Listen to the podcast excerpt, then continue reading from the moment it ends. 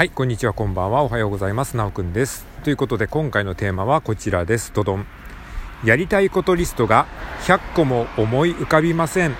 というあなたへ送る3つのアドバイス。パチパチパチ。はい、えー、よろしくお願いします。えー、ちょっとね、今歩きながら スマホで、えー、録音しておりまして、えー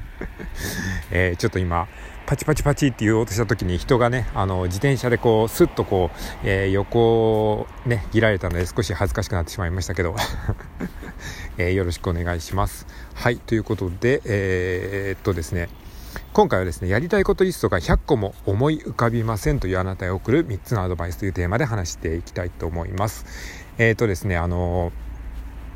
まあ、年末年始、え年始ということでねやりたいことリスト100を書くといいですよっていう話をですねこのラジオトーク上で、まあ、収録トークであるとかあとライブ配信でね、えー、作業配信みたいな感じでやりたいことリスト100を書くみたいなことを、えー、やったりしてですねあのおすすめというか啓蒙活動してるわけなんですけれども、えー、そういった中でですねそこをそれを聞いてくださった方の中から、まあ、自分も書いてみましたっていう、え方がですね、え何名かいらっしゃって非常に嬉しく思っております。まあ、そういった中ででね、まあ、実際に書き始めてみたんだけどそんな100個もなかなか出てこないなっていうふうにえー、思う方もねいらっしゃると思うので今回はそういった方に向けてですね、まあ、あの僕からちょっとしたアドバイスをね、えー、送りたいなというふうに思って収録しております。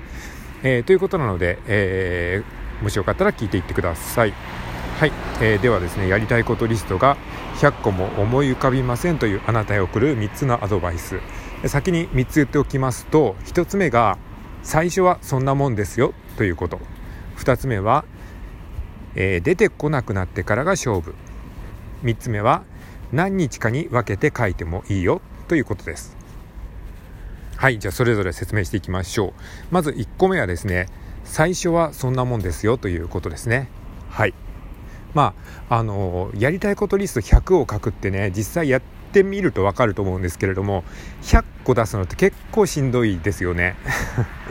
そうなんですね。最初はねそんなもんなんですよ。僕はもうねこれを何年もやってるんですね。だからあのやりたいことを出すのはある程度ねそんなに苦ではないんですね。だからその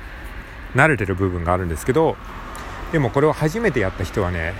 途中でちょっとね行き詰まるというかですねもう出てこないっていう瞬間があると思うんですね。だからまあそんなもんだっていうふうに思ってもらえれば大丈夫です。僕もねこれを知った初めてやった頃はもう10年以上前20年近く前かな。なんですけどその時はね62個ぐらいで挫折しましたね。100個なんてすぐ書けるだろうと思ったんだけどいざ書いてみるとねもう多分30個ぐらいで、えー、ちょっと思いつかないなって思ってそっからすっごい頑張ってたくさん書いたつもりなんですけど62個ぐらいでストップしましたね。まあそんなもんなので、えー、まああのとりあえずね、まあ、できるところまでやってみればいいと思います。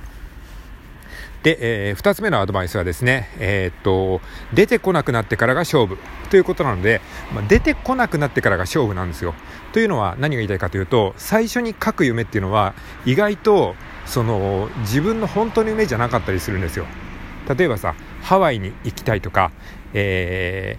ー、なんだろうなあの宝くじで1億円当てたいとかそういうなんかベタな夢ってあるじゃないですか。そういう夢を結構ね書きがちだったりするんですよね。あとは他人から言われた夢。例えば会社から〇〇の資格を取れって言われたから〇〇の資格を取るって書いたりとか。でそういう夢っていうのは本当の自分の夢じゃないんですよね。でそういうものを最初に書きがちなんですけれどもで出てこなくなってからうーん他になんか夢ないかなっていうふうに書いていくとだんだんと例えばあのー、漫画を書いてネットにアップしたいとか、えー、テナーサックスを吹いてみたいとか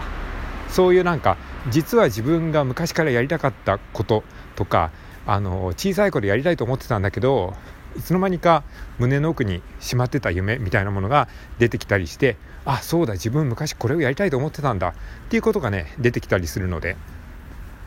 あの出てこなくなってからどんどんこう雑巾を絞るようにこう出していくと結構自分の本当にやりたかった夢を夢を、まあ、夢に気づくというか、えー、そういうふうにねあの埋もれてた夢を発見することができると思いますのでやってみてください。はいで最後3つ目のアドバイスですね。何日かに分けて書いてもいいですよっていうことですね。えー、まあね1日で別にね100個書かなくてもいいわけなんですね。なのでまああの2日3日に分けて書いてもいいですし、えー、1月中に書くとかでもいいですしなんならねもう1年に1年かけてね今年2024年かけて100個書き切るとかでもいいと思います。まあその辺はね自分のペースに合わせてやってみてください。まあ僕の経験上から言うとですねあの、1年かけて書くっていうのは結構ね、あの、日常に流されてしまって結局1年経って全部書ききれなかったという経験があるのでまあ何日かに分けて書くんでもなるべくまあ1月上旬中に書き切るとか1月中に書くとかですねそういうふうに、えー、期限をねある程度短く設定した方が書きやすいかなというふうに思います。まあまあそれは個人のねご自由で大丈夫なんですけれども。まあそんな感じですね。はい。ということで、えー、今回はですねやりたいことリストが100個も思い浮かびませんというあなたへ送る3つのアドバイスというテーマでお話ししました、えー、ポイントをまとめると1つ目が最初はそんなもんですよということ。で2つ目が、えー、出てこなくなってからが勝負。で3つ目が何日かに分けても何日かに分けて書いてもいいよということでございました、えー、もしよかったら参考にしてみてください。はい。ということで今日はですねちょっと外を歩きながら収録してみたのでいつもとねちょっと録音環境が違って聞きづらい部分はあったかもしれないですけれども、えー、ご了承ください。結構楽しいですね。歩きながら喋るのはね。なんかこう歩く時間もなんか節約できるっていうか有効活用できるしね。たまにまたやろうかな。はい、えー、じゃあ失礼します。